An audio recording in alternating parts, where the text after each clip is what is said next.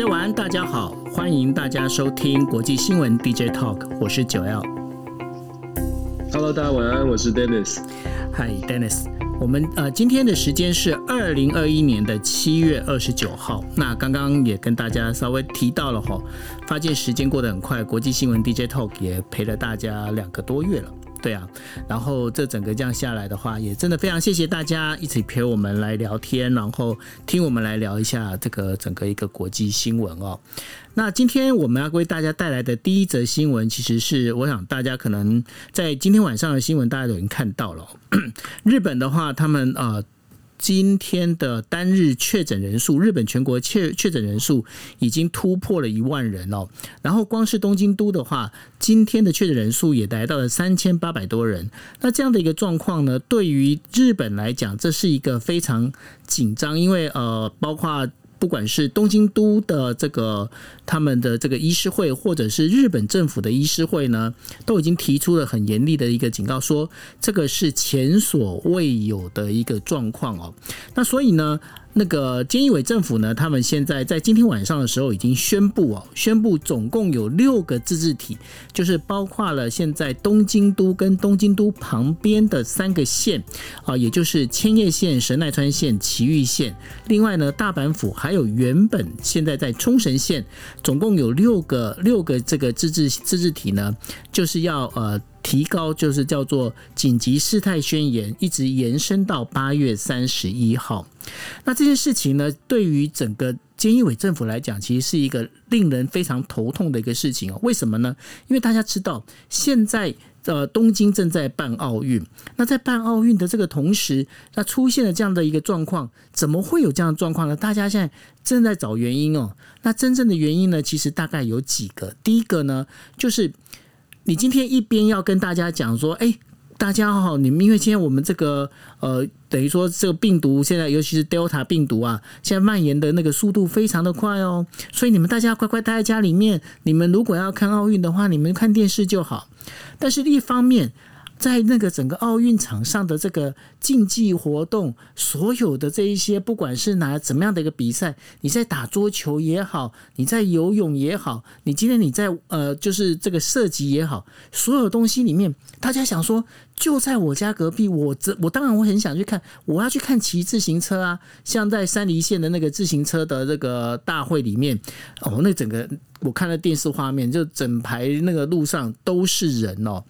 那在这状况里面，就是说，对于这日本人来讲，他这是一个非常应该怎么讲，在他心理跟他的就是心理层面跟他的就是理智跟感性之间啊，那种挣扎对他们来讲是一个非常痛苦的事情哦。那因为是这样关系，尤其呢再加上一点，就是说。菅义伟政府还有就是小池百合子，就是东京都知事，他们为了不要破坏奥运的这样的一个氛围，所以他们在谈这些事情的时候，都用相对乐观的一个方式在讲，那使得呢，就是变不管是媒体也好，然后那个医生这些医师会也好，他们已经整个就是觉得已经是火烧眉头了哈，但是他们还是用比较乐观的讲说，没有关系，人流是有减少，没有关系，人流是有减少，这是 OK 的，这是我们可以控制的，甚至呢，在菅义伟他还讲哦，没关系，我们现在虽然疫苗打的速度还不够，但是呢，我们已经开始有研发，就是可以治疗的药物哦，可以来做这些事情。那也就是让日本民众呢，变得就是说，好，你就宣布紧急事态宣言，然后呢，你在做这件事情，可是，感染人数还是持续上升哦。那像那个就是东京都的那个医师会就讲了，可能在2个星期之后呢，这个整个确诊人数会突破到45532人啊，不，4532人，对不起，讲错，4532人哦。那甚至有一个就是，如果按照这样的一个曲线来跑的话，到了8月的时候，很可能单日确诊人数，日本全国单日确诊人数可能会突破3万人哦，因为这样子。整一个状况里面，也使得菅义伟内阁呢现在面临的一个非常大的一个严峻的挑战哦。日经新闻就在讲，菅义伟他现在的支持率已经掉到了 30% 多、哦，大家会讲说哇 30% 多这个感觉是很惨哦。所以说日经新闻就讲说他现在已经接近了所谓的危险水域。什么叫危险水域？就是随时可能会掉到水里面的这样的一个概念哦。那在这危险水域里头，那接下来菅义伟该怎么做？因为对于菅义伟来讲，后面其实才是大的一个重点。为什么？因为接下来9月的时候要进行包括就是众议院的这个可能就是要临时国会要开始解散众议院，然后10月的时候要办众议院选举。那但在这之前，重点出来了，这之前到底这个菅义伟这个是自民党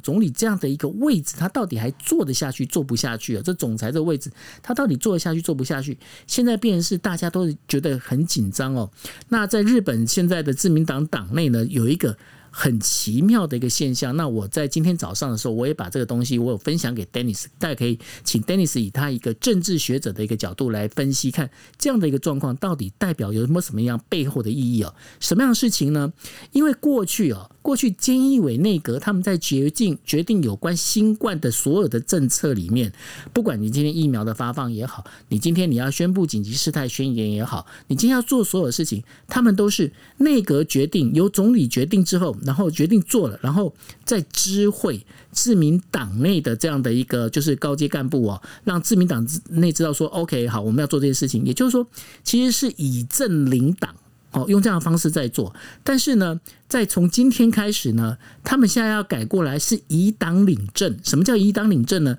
也就是说，现在自民党内会成立一个新的一个委员会，这委员会呢要共同来讨论这一些，就是包括如果说今天内阁里面他们有一些要做的一些，包括新冠的这些政策的话，要先请就是党内的这个委员会先来一起讨论好。有了共识之后，他们内阁才来做执行哦。所以呢，本来是以政领党，现在转过来变以党领政。在这样的状况里面，是不是代表菅义伟的内阁已经开始出现危机？这我想请 Dennis 来跟大家分析一下。这确实是一个很有趣的一个观察哦。就是说，我们如果看民主政治，尤其是政党政治的话，通常啊，如果我们把日本跟美国或者其他的民主国家做一个比较，我们知道像美国，它是民主党跟共和党，它是两党政治，它是非常的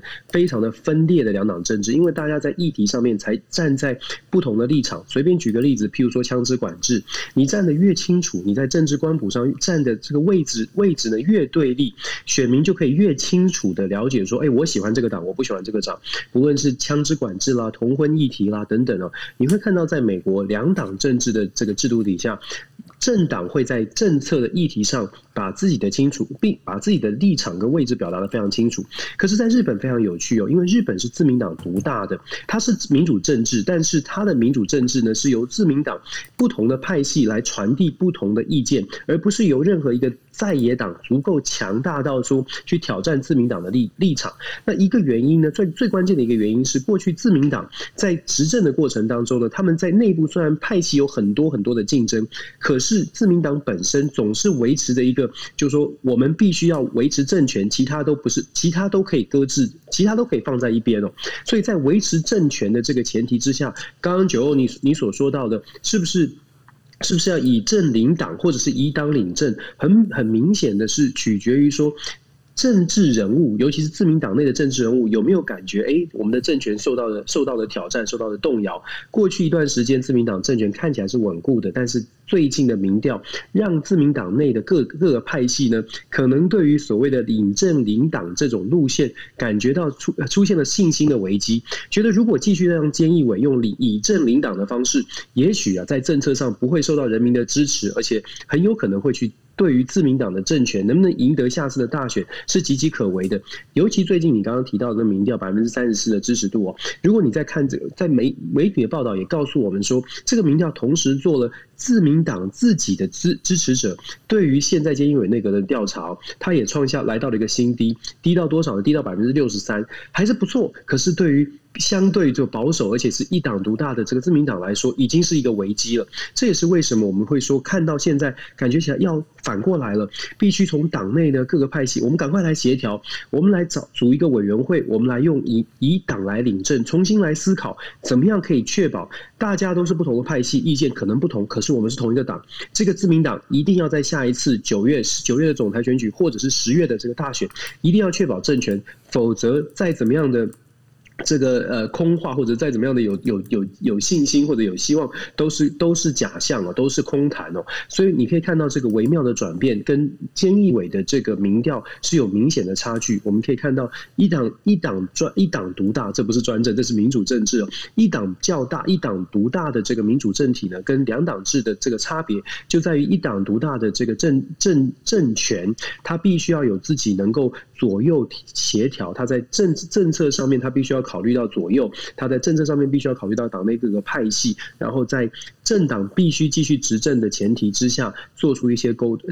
策略上的一些调整。我觉得日本的自民党正在演绎哦，就是说党内如何去协调，让这个执政党可以继续的稳固他的政权哦。那我不知道这样的解释呢有没有回答到这个9.2的问题，也不知道大家在听的朋友有没有办法把它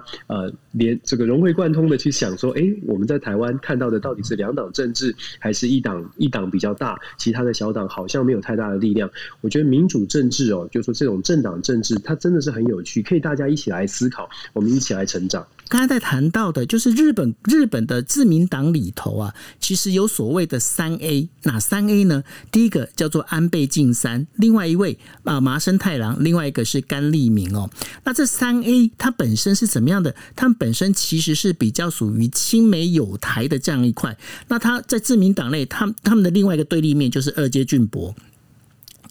本身的话，就是相当的一个亲中派哦。那现在呢，就是在应该是说在就是今天的时候呢，就是我们台湾的有一个立法院有一个叫做台日交流联谊会，然后跟美国的国会台湾连线，还有就是现在安倍呢是日本国会议员里面有一个就是次级团体叫做日华肯，但是现在目前日华肯的会长是安倍的弟弟叫做岸信夫，而岸信夫呢是现在的防卫大臣哦。那安倍他在这一次的整个第一次的就是美日台国会议员论坛里头啊，他也出来讲，他讲了什么事情呢？他讲一个重点，他希望能够帮助台湾能够加入 WHA， 也就是世界卫生大会。另外的话，他还是会希望我们之前有提到的，他希望台湾能够加入 CPTPP 哦。那为什么要加入这两个国际组织？在我们过去在国际新闻 DJ Talk 里面有跟大家聊到，台湾目前最大的一个状况会是发生什么事情？如果中共要侵犯台湾的话，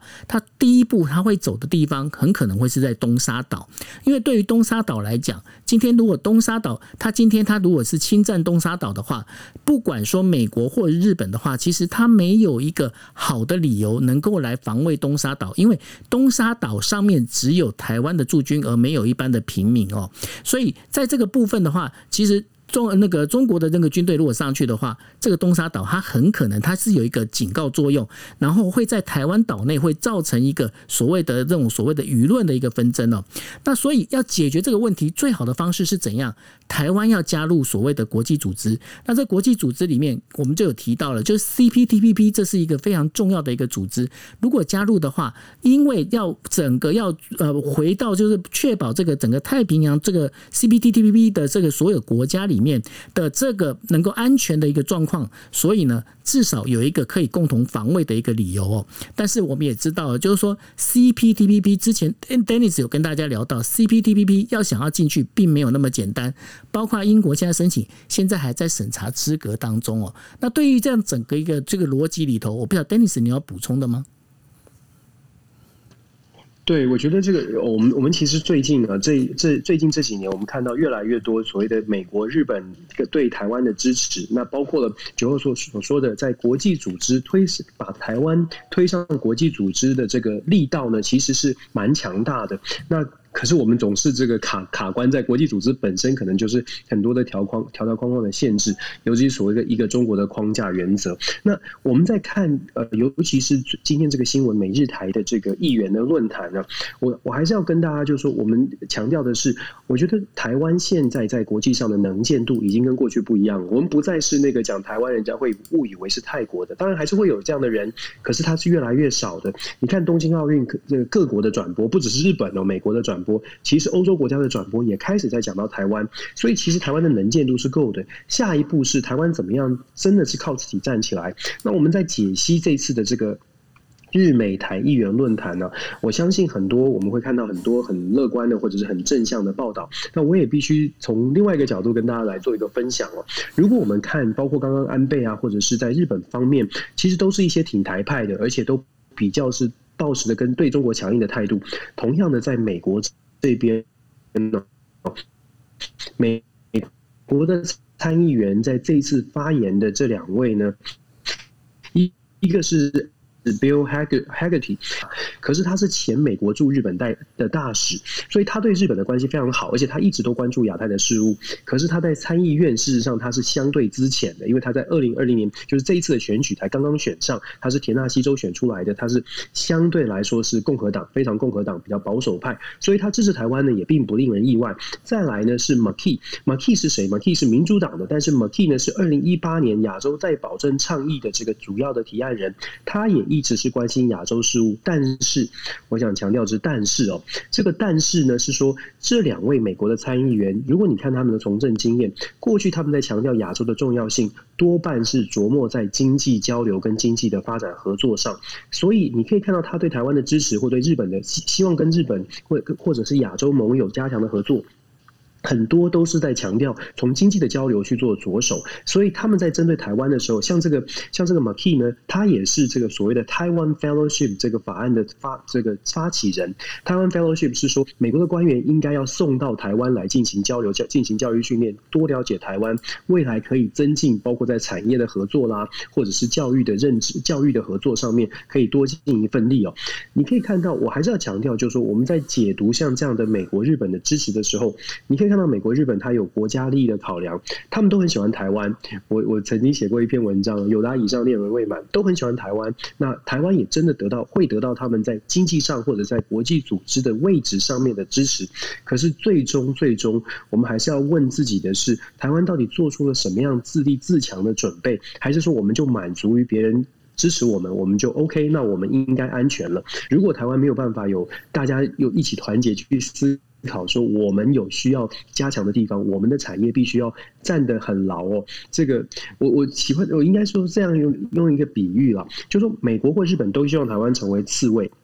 这个刺猬呢是针对中国的刺猬，可是我觉得站在我们台湾自己的角度，可能我们想要成为一个刺猬，是我们可以刺向任何可以刺任何想要伤害我们的人哦，不管他是任何国家，不管他是任何国家，只要伤害我们的，我们都有这个能力来做自我防卫。那我个人会觉得说，我们看到这些支持，我们现在要想的是，有了这些支持，我们是不是可以有更多的空间跟时间发展我们自己？我想这个是可能大家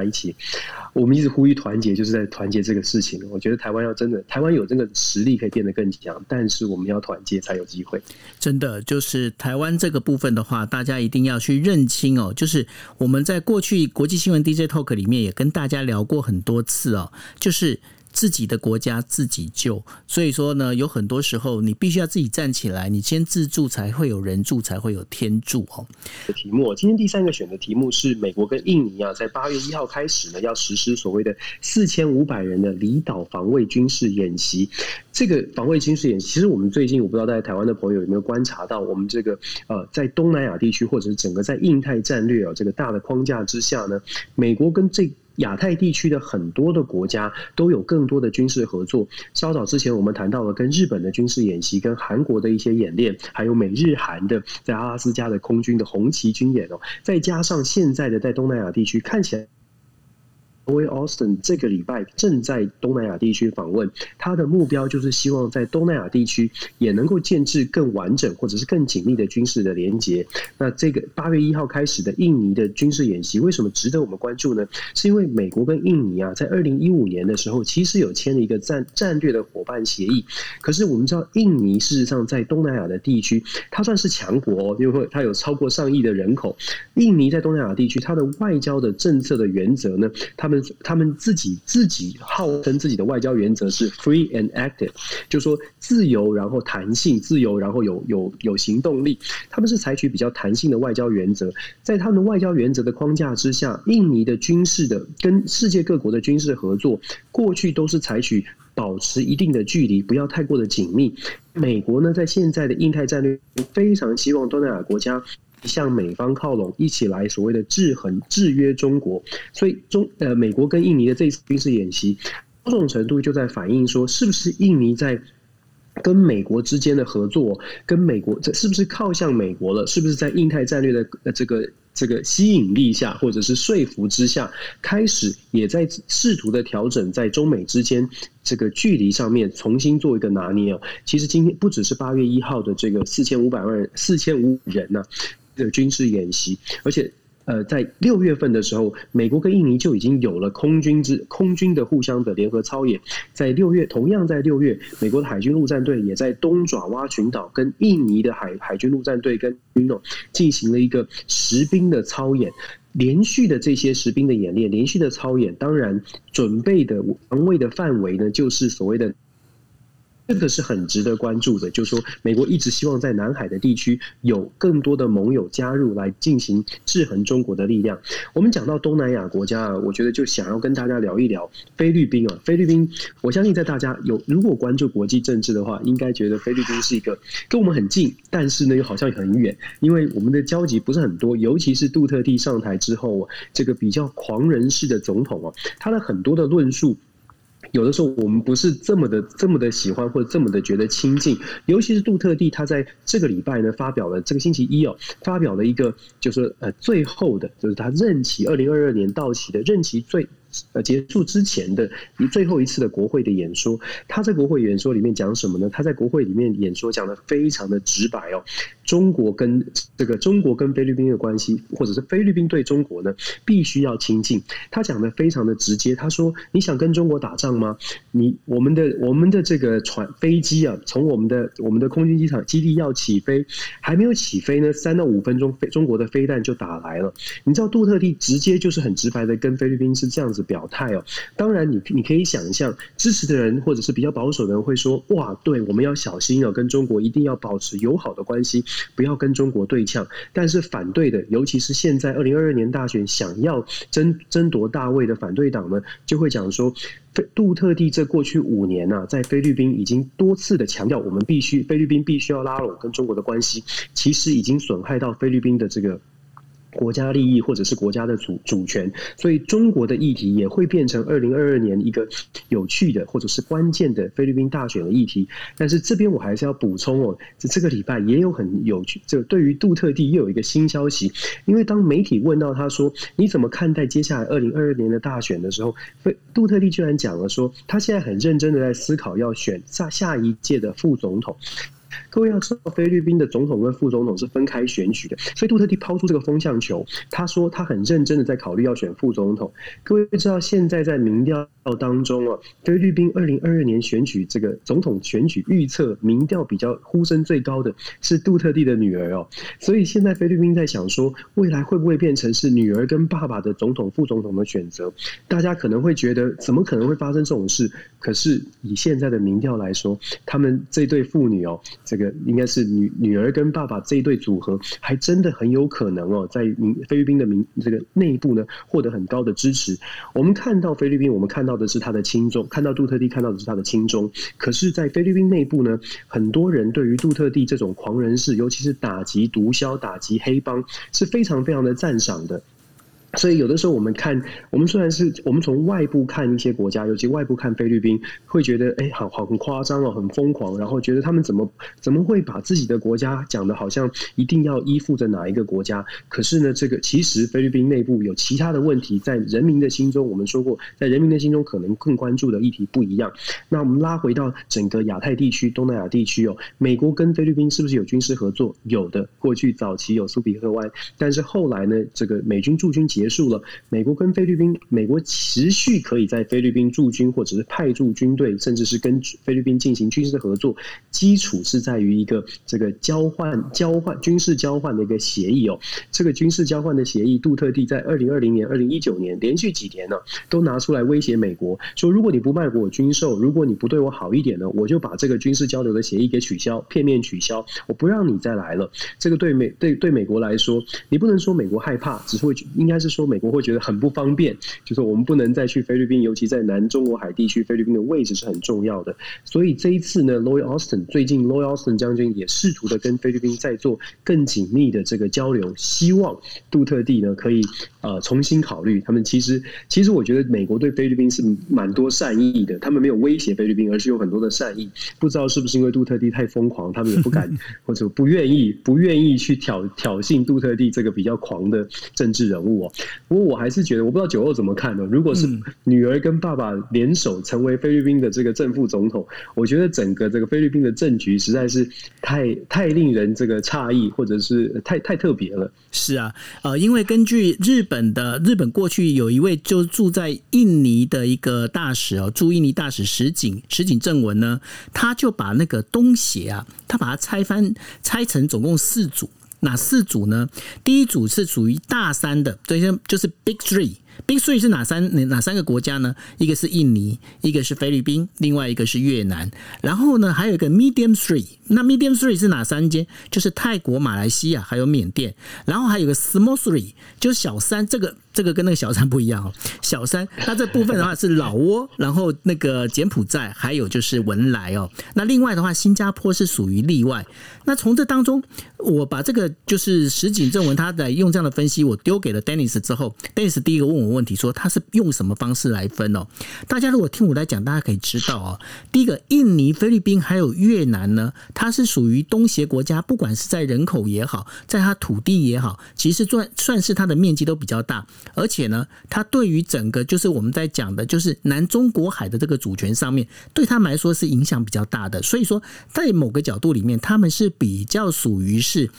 就是离中亲美这一块的哈。那另外的话，刚刚讲的就是 medium three 的这个部分，不管是泰国、马来西亚或是缅甸的话，他们依赖中国的这个部分，其实依赖的程度是比较高的。那另外 small three 这个部分的话，不管是老挝、柬埔寨或文莱，因为他们本身土地就小，人口也少，所以他们还是必须要靠中国来帮他们做一些基础建设哦。所以在这当中里面，大家就可以发现一件事情：这一次国防部长奥斯汀他访问的是哪三个国家？他访问的菲律宾、越南，然后还有新加坡。然后呢，接下来8月1号的时候，其实印尼这边要跟美国做军事演习。大家如果记得，在川普时代的话，美国曾经有一台那个就是他们的一个警戒机哦，原本要在印尼的这个机场要停下来要加油的。后来呢，印尼总统告诉他说，不行，你不可以停下来。为什么？因为就像刚刚 Dennis 在讲的，印尼本来希望他能够保持的是一个不管在美国跟中国之间能够保持一个中立的状态。当然，这也可能是因为针对川普的关系哦。那所以呢，接下来在拜登这样的一个就是整个在做这件事情的时候，现在奥斯汀他希望做的事情是什么呢？他希望整个就是东协国家呢能够聚集起来，然后呢就是用一种他不是去跟中国做对抗，但是呢，他希望能够对中国在整个南中国海这一边呢，有一个所谓的压抑，就是有一个抑制力能够压下来哦。那当然，大家也可以看到，就是说这一次不只是就是就美国进来而已哦。然后就在现在的时候，其实英国的航空母舰哦，就是那个伊丽莎白皇后号，它现在呢也开始进入南中国海这一边哦。当然，这个当中它其实就是跟军事演习也是重叠在一起，它的目的也是在做什么？其实也是在发一个讯息给中国，告诉中国说，其实我在这里，你要注意哦。大概我看到这样的状况，不晓得 Dennis 你这边有什么要补充的吗？哦，确实，我觉得现在在南中国海应该是各国都在就是找自己的朋友，然后再秀肌肉哦。但是我还是我一直保持我的论述，就是我觉得就像健美先生一样哦，你越是想要秀肌肉，越是不想要打架，因为没有健美先生想要把肌肉拿来打架。所以我觉得这个秀肌肉的情况我们会继续看到。但是我觉得台湾有的时候我们在看这些秀肌肉的时候，有的时候大家会有点紧张。那我们希望呢传递出来的讯息，就像我的举例来说或譬喻来说，你看到健美先生在秀肌肉，真的不用紧张，就拍手，然后在旁边看一看就可以了。好，那接下来我们要谈就是美国呢，刚好今天有两起个人事案，其实我觉得还蛮有趣的。一个呢就是在白宫宣布了，就是任命司法部律师西亚坎德勒担任呢被拜登提名呢，就是说商务部负责出口管理事务的助理部长哦。那坎德勒是谁呢？他其实当时就是整个就是孟晚舟的这个刑事案的起诉案的一个联邦检察官哦。那为什么拜登会做这件事情，会来就是启用这个坎德勒呢？待会会请 Dennis 来跟大家讲。另外一件事情就是中国驻美的一个大使原本是崔天凯，那崔天凯他卸任之后呢，现在新的大使已经上任哦。那新的大使是谁？是秦刚。那秦刚现在担任新的驻美大使，而秦刚这个人呢，他本身其实就是习近平身边非常重要的一个外交官哦。那对于习近平的一些想法呢，他可以等于说他算是直达天听，能够做这件事情。那今天秦刚被派到美国当大使，这是不是代表着习近平其实会希望能够跟美国有更好的更进一步的沟通呢？那对于这两个人事案，我想请 Dennis 来跟大家分析一下。是，我们先说美国的这个人事案哦。我们在说美国跟中国之间的交锋，感觉起来是就是说好像很激烈，但是我一直强调，军事的冲突是不会，可是文攻会越来越强悍哦。所谓的文攻，就是在制度上、法治上，尤其是在贸易战、科技战上呢。你可以看到拜登政府上任之后，一直在强调规则，把中国推回到美国设定的这个规则框架里面。那你看到人事案，其实就反映出拜登这个策略。为什么呢？因为 Sarah Candler这个检察官呢，他之前就是起诉，如同92所分享的，他之前就是起诉孟晚舟的。他在华为的案件当中扮演一个非常重要的角色。他认为中国在美国的这个智慧财产权上面有很多的侵害，必须透过法律来进行一些这个起诉和侦查。那 Sarah Candler 这个人事任命，他的被放在的位置呢是商务部哦，不是司法哦，是商务部的这个主管出口事务的。那大家知道，对美国对中国的出口、进出口贸易是非常的关键，所以他将来会主管对中国的出口，而且商务部就是主管所谓的实体清单，讲的直白一点就是黑名单哦。商务部有这个权利去设定黑名单，有这个权利去设定谁要哪一些企业或者哪一些国家会被美国进行经济制裁，所以商务部他有这个 power， 他可能这个权利呢，可能比这个军事的打击飞弹来的这个飞弹射出去哦，power 还要更大，尤其是在现在的这个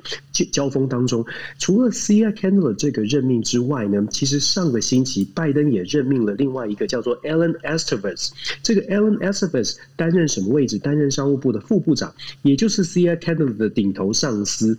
主要负责对外的交流、对外的贸易哦。那他管的就更宽一点。可是这个商务部长是谁？这个 Alan 是谁？ Alan 呢、他是这个过去是国防部的官员。他过去 Alan 在国防部一直都在国防部，都在军事体系里面负责采购、负责科技跟后勤的管理。现在被把他提名到商务部。我其实有跟大家分享过，就是说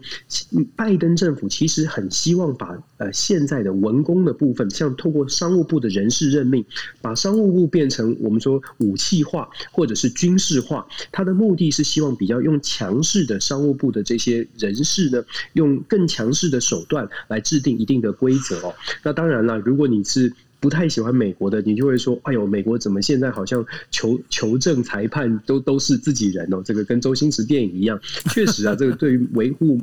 护美国利益来说，美国当然就是说以美国国家利益来说，这样做当然对他是最有利的。所以这是美国人事的部分。那我们相对应来看中国的人事，秦刚这个任命案，事实上很多的外媒都有做分析哦，分析他的一个重点呢，就都放在说秦刚这个人本身是没有任何对美的特别对美的经验，也就是说，过去的中国外交官派任呢，基本上你都要一定的磨练、一定的历练。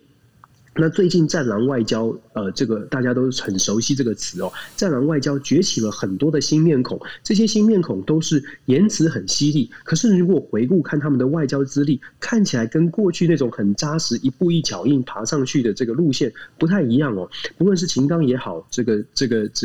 赵立坚也罢哦，都是在发言上面，如果获得就是被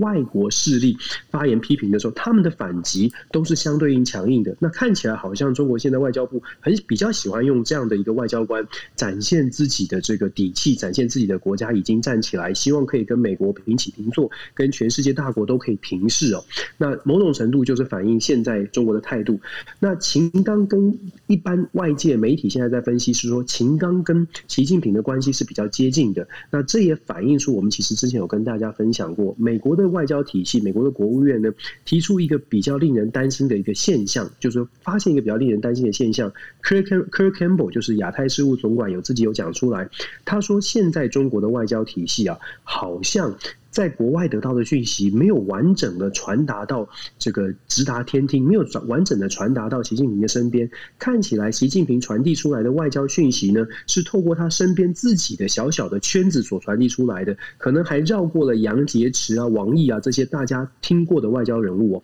这是 Kurt Campbell 的担心。那现在秦刚的任命是不是某种程度又再次反映了？习近平确实在外交的认识任命上面，确实比较想要用自己的人。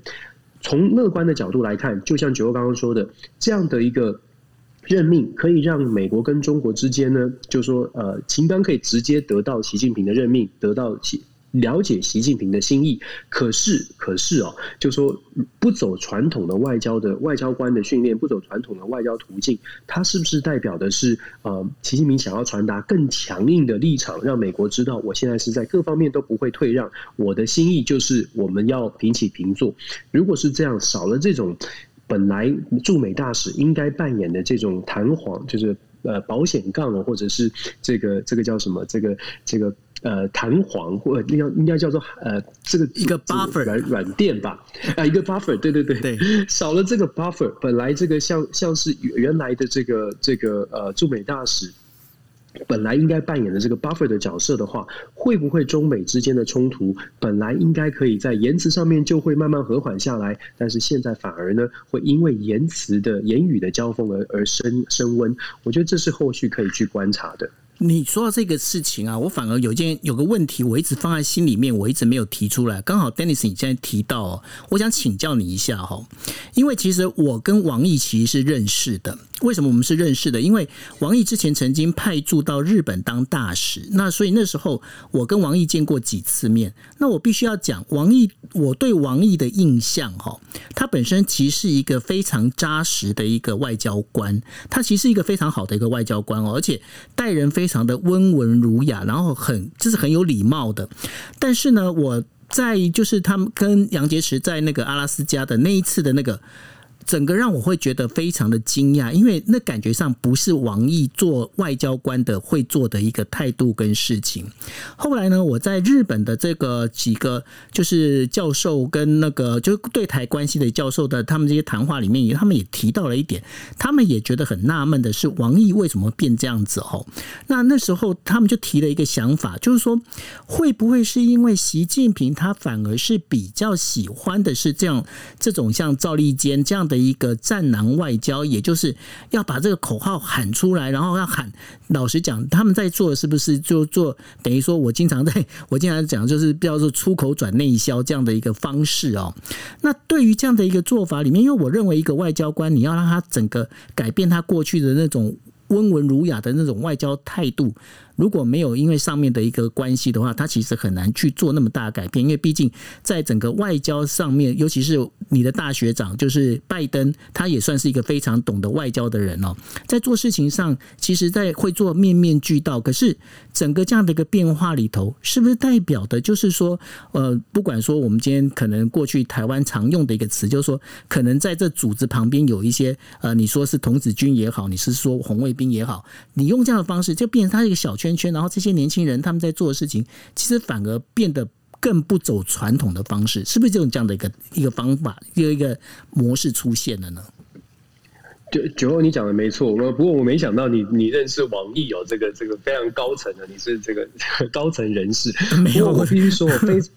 非常多，就是像你这样的观察，想到王毅的时候，大家都有很多的媒体、很多的学者、专家在分析的时候，尤其跟王毅有亲身交流经验的，都有这样的这个担心，或都有这样的发现。那其实我们如果去仔细看王毅虽然感觉起来，你刚刚讲到阿拉斯加会议，可是，在阿拉斯加会谈当中，你有没有发现王毅其实是相对来说最温和的？是，也就是说，他现在在扮演的角色有点说我不是我的我，他的位置是他本来应该是走传统的外交官的扎实的训练的路线，可是他有感受到现在战狼外交是习近平直接拔擢像赵立坚这些人。我建议大家如果想要了解赵立坚的外交经历呢，可以上网去搜寻一下，有一些影片有包括拍到赵立坚以前在驻巴基斯坦的时候他的外交的表现，大家可以自己去评价，觉得这个是一个很厉害的外交人员，还是一个普普通通的人，但是突然可以被拔擢起来。如果大家觉得他的影片当中的表现或者发言是普普通通，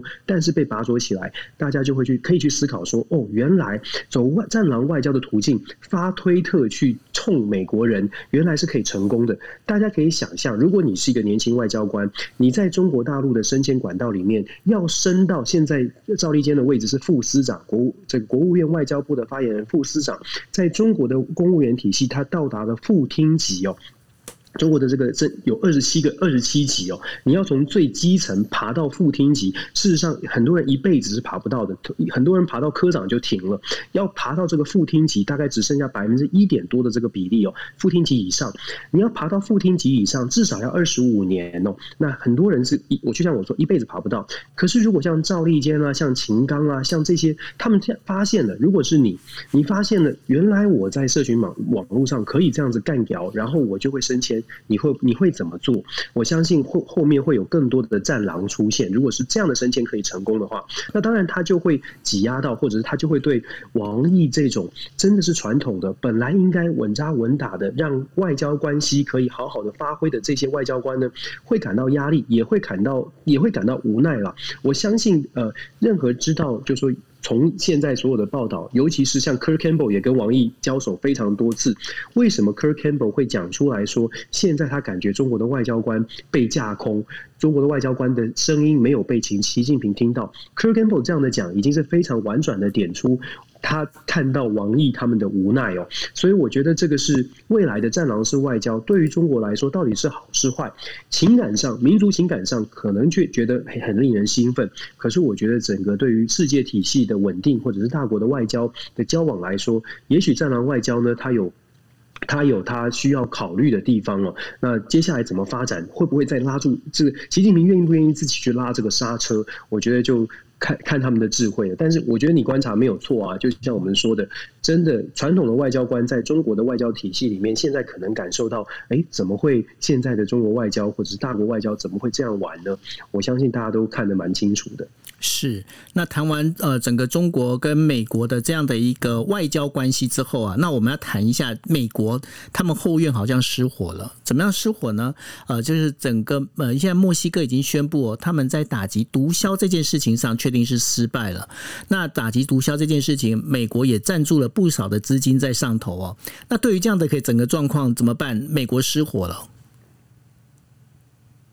对啊，美国后院很多事哦。我们上个礼拜也在分享这个，你看海地总统被刺杀，然后古巴的抗争，古巴跟大家分享，古巴最近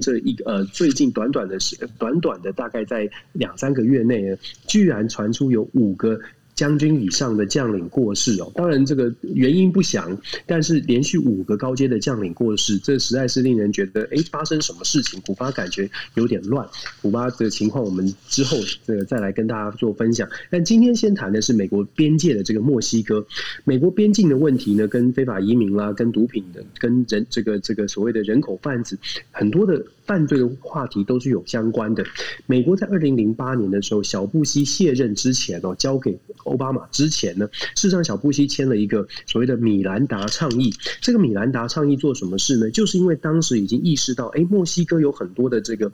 犯罪的问题，会影响到美国透过边境。无论是毒品的运送，还有我刚刚说的这个非法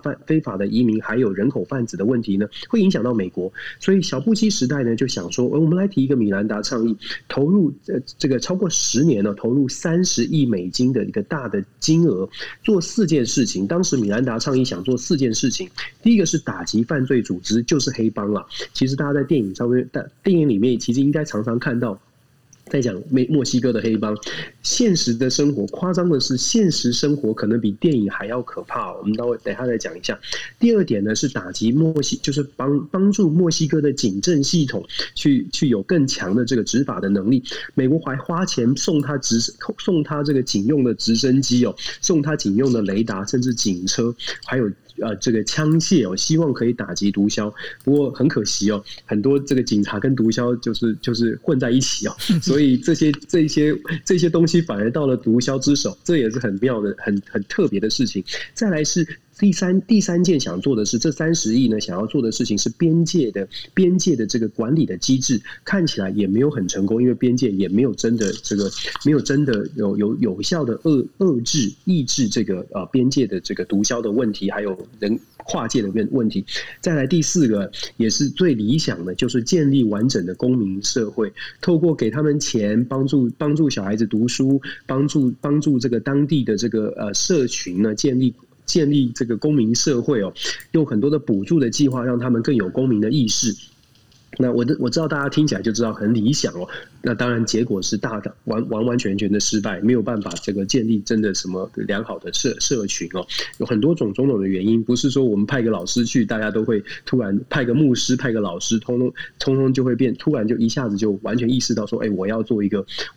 堂堂正正的墨西哥人，大概不会这样哦。那基本上呢，在这个30亿投下去之后，为什么我们说大失败？因为今天呢，就在美国时间的昨天，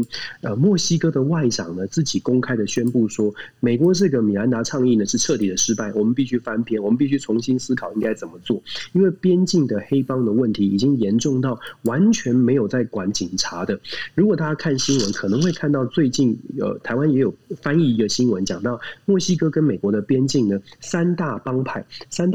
哦，有一个停火的协议，他们的停火协议很有趣，在路上面挂那个布条说，我们可以停止，我们不要再打了，不要再打杀了。这3大帮派的中文翻成地铁帮、毒蝎帮跟红人帮，是不是很像电影？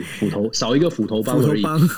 对。少一个斧头帮哦，但是没有斧头帮，但是还有第4个帮派叫做旋风帮哦。基本上这4个帮派呢，就是在边境当中，尤其在毒品的争夺战当中啊，有扮演很重要的角色。因为他们很凶狠，他们凶狠到什么地步呢？就他们会跑到警察的家，他们去得到那个警察特勤人员的特种警察，就是抓毒枭的这些警察、扫荡黑帮的警察的这个队员的名单，然后他们就去跑到这个队员的家里面去，把他们的这个家人通通都用行刑式的方式处决，然后把警察就行刑式的在路边就丢在路边，用这样的方式来对抗政府。那毒枭之间呢，也真的是砍手砍脚，很可怕的，就是直接就是非常血腥的呈现在路上哦。所以墨西哥这个状况，毒枭的状况呢，非常的严重。那怎么来处理呢？墨西哥政府说，我们现在是不能再搞这个米兰达计划完全失败，现在必须重新来思考。如果我们要去说为什么会发生这件事情呢？有某种原因是因为墨西哥的毒枭之间呢，他们在毒品的利益上有很大的利益的争夺。那这个又要扯到，就是说2019年有一个非常有名的这个 El Chapo， 就是号称这个矮子的这个古兹曼呢，矮子古兹曼，大家可以上。欢迎大家去搜寻墨西哥的毒枭的故事非常的多。矮子古兹曼是一个非常传奇的人物，富比士杂志多次把他认为是全球最有影响力的人物。矮子古兹曼呢，他在2019年被美国这个抓到美国，现在是关在科罗拉多州的监狱里面。但是矮子古兹曼在2016年就被抓了，抓了之后呢，整个墨西哥的黑帮，他在因为矮子古兹曼他有这个西纳罗亚的贩毒集团，本来是操控了整个毒品的行销，整个毒品的分配哦。所以你可以想象黑吃黑啦，我们很简单说黑吃黑的状况在2016年之后就变得更严重了，因为矮子古兹曼不见了，矮子古兹曼他被抓了，所以呢这个之后整个墨西哥就陷入了有点大家都在分抢地盘的一个状况哦。那墨西哥的状况就在矮子古兹曼离开之后变得非常非常的严重。现在美国到底应该怎么来处理墨西哥的事件呢？美国总统拜登哦，派了这个副总统 Harris 到墨西哥去拜访，到墨西哥去处理这些事情。可是很抱歉哦，这个他的这个能力有限，我没有故意要批评他，但是他的能力有限。这个不是我讲的，是所有的分析师都说他能力有限，所以在墨西哥的事情，不管是边界啦，还是毒品的这个运送的防治的问题上面，这个 Harris 都没有拿出成效哦，导致美国后院失火这件事情在墨西哥呢看起来这个火是停不下来。现在黑帮虽然停火了，但是这跟美国的关系很小，那未来会不会继续延烧？我觉得这是美国可能拜登政府在尤其是在2022年选举快到了，他的边境问题，他的非法移民的问题，还有毒品的问题，都是可能会影响尤其是南方各州的选情。补充一个数据给大家知道哦，就是说跟墨西哥有关的这个毒品呢，主要是海洛因，有带个海洛因成分的这个芬太尼，在美国有很严重的这个毒品，就是说药物过量的问题。去年一年有93331个人因为服用这个跟墨西哥相关的这个芬太尼的药品过世哦。那这样的一个数字是非常高的，而且呢过去这一段时间呢，墨西哥的谋杀案的犯罪率呢是翻涨了4倍，就是从米兰达协议倡议开始，2008年到现在，这个犯罪率，谋杀案、杀人案的犯罪率翻涨了4倍，所以是完全的失效。那这个后院失火压不压得住哦？我觉得现在应该会非常有可能会影响美国的国内的选情。那我还是必须说啊，这个Harris 要加油。我真的在想哦，就是贺锦丽他如果能够听到我们国际新闻 DJ Talk 的话，他应该会发现，他应该是我们在这整个这个节目过程里面，他是唯一一直被黑，然后一直都没有一个好的评语的一个政治人物。我没有黑他，我是希望他，我恨铁不成钢，我希望他好。希望他能够成功，所以没有我想你更多的其实是你比较担心的是那个拜登，那个拜登那边的老人家身体会比较不好的话，如果贺锦丽上来的话，的确就有一点点会让人家觉得担心啦吼。对，我是真心的觉得，如果台湾的朋友可以一起来思考，我觉得拜登他真的是跟贺锦丽的这个能力哦，不管你会不会觉得他是老爷爷，可是其实拜登的从政经验，从我们分享那么多，不管是外交，不管是内政，拜登他还是有他一定的这个经验跟能力。相对来说，贺锦丽真的是差距比较远，所以我才会说拜登的健康跟我们有蛮直接的关系。想象一下，如果拜登不能完成他的任期，那接替的，如果是突然让贺锦丽上来，光是从墨西哥，光是从他最近的一些执政的表现，给他的机会，但是他表现出来这样的一个情况，尤其贺锦丽其实还有传出他自己副总统办公室的人事哦，都有一些争议哦，所以我实在是觉得我只能希望啊，拜登就是这个永保安康。对啊，不过说到拜登永保安康哦，我想说我们刚刚已经把我们这个要跟大家就是讲的今天的那个5则新闻已经把它讲完了，然后接下来呢，我想大家不晓得知不知道有一件事情，因为就在今天傍晚的时候，应该是傍晚吧，在美国的阿拉斯加发生了一个就是地震规模大概是M8的这样的一个地震哦。那后来有发布了一个就是可能周边会有一些所谓的海啸这样的一个等于说一个通报，但是在环太平洋圈里面，不管是日本或台湾这边，好像比较没有受到影响。我不晓得说这个部分在美国这新闻大吗？有啊，蛮大的、啊。昨天晚上有收到通知，嗯，对，有新闻有跳出来，然后有收到通知，然后我在看这个我们的桌球小将，非常的紧张，然后想说海啸就海啸吧。OK， 所以在阿拉斯加地震这一件事情，在美国常发生，因为毕竟它还是在环太平洋地震带里头嘛。你讲到环太平洋地震带，其实最近的，因为美国地震不常发生啊，但是确实有最近这几年都有一个不能说谣言，都有一个担心，就说当年这个洛杉矶曾经发生过大地震、哦，美国西岸的，就是环太平洋地震带，那因为它的地壳的关系，所以确实有一些人在想说，美国的西岸呢，是不是应该要开始做一些准备，尤其是这个地球的能量，感觉起来已经蓄积一段时间了，已经很长一段时间没有发生地震，那么美国的西岸会不会再次发生大的地震？那有很多的预测啦，有人说预测5年内啊，10年内会发生，真的很难说。所以，或许这次的阿拉斯加的这个大地震，或者是8.2级的这个大地震呢，值得大家稍微的关注。毕竟它是在西岸这个板块这边哦，所以我们只能希望啊，世界已经太多太多的天灾，祈祷这个地球板块要运动了，也稍微这个冷静一点，不要运动的这么快。是啊，所以现在日本那边也是非常担心啊，他们在日本担心的是说那个整个包括关东地区这一整块哦，就是南海地震带啊，这个部分的话，他们也很害怕，就是这部分如果地震整个起来的话，那状况也会非常的惨烈哦。所以这个地震，不过大家还是要记住了，就是该准备的，不管是地震包也好啦，这些相关的东西。另外我要给大家一个小尝试哦，就是说我们从不管说是中国郑州的那个水灾，或者是更早之前在北海道曾经发生过停电这件事情哦，我发现大家，我不晓得说 Dennis 你们在家里面你有没有准备那个应该怎么讲，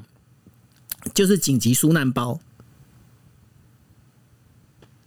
你说亡命天涯小包包吗？对啊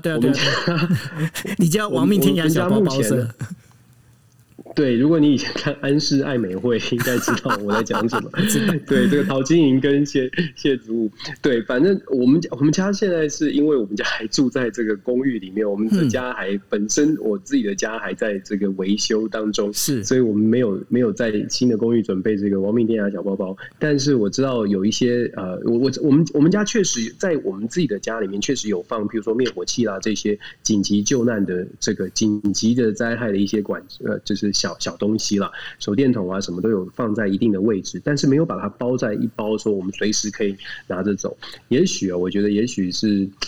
应该要准备。对，这个然后呢，可以思考一下。然后你知道吗？这当中里面大家可能会放吃的，放手电筒，甚至你还可能会放一些包括上厕所用的这一些尿布或什么的一些东西哦。但是大家千万记住一件事情：日本人他就是因为从北海道的大停电之后，他发现了一个非常惨烈的、惨痛的一个经验。什么经验呢？就是一停电之后，大家现在习惯用什么？用电子支付有没有？你用电子支付，然后你今天。你一停电，像郑州，它现在就是你电子支付没办法用，因为它整个水灾嘛，它电子支付没办法用。在北海道也是因为这样，因为一停电，完全没有办法用电子支付，你的这个电子钱包完全动不了，要干嘛？所以呢，日本他们现在都会在亡命天涯小包包里面会再多放现金。所以大家记住一件事情哦，就是说，你在这个整个紧急备难包里面，你记得还是里头要放一些现金，这是非常重要，因为这个当中，当大家都已经很习惯所谓的就是电子支付，然后电子钱包之后，你会发现，万一等到全部都停电的话，这些东西似乎都不能用。对，确实有很多东西是必须放在这个小包包里面的。我刚刚在讲的时候，我太太马上打脸我。我太太说，明明就她有准备，只是我不知道，可以看得出来我多么对，就是我们家是谁在负责哦。我太太说，我们在这个包包里面其实有放好很多的重要文件，包括可能现金等等哦。现金很重要。然后这个也有朋友，对，也有朋友传讯息来说，在美国可能要放一把枪哦。我觉得这个在美国确实，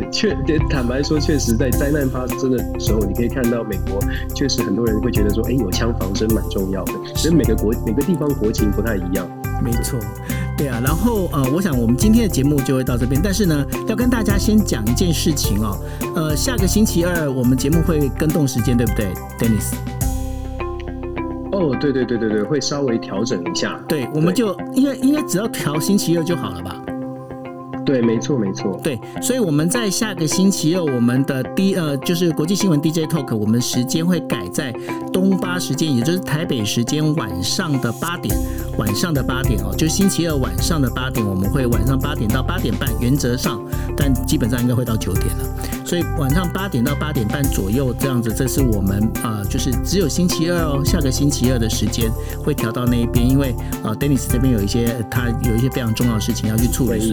对，那所以说我们会往前挪一下，对对对 ，OK， 那这个部分请大家就是只有星期二，对，现在记住哦，就下星期二是就是东巴时间晚上的8点开始哈 ，OK， 好，那我们今天节目就到这边喽 ，OK， 谢谢大家，大家晚安，拜拜。晚安，拜拜。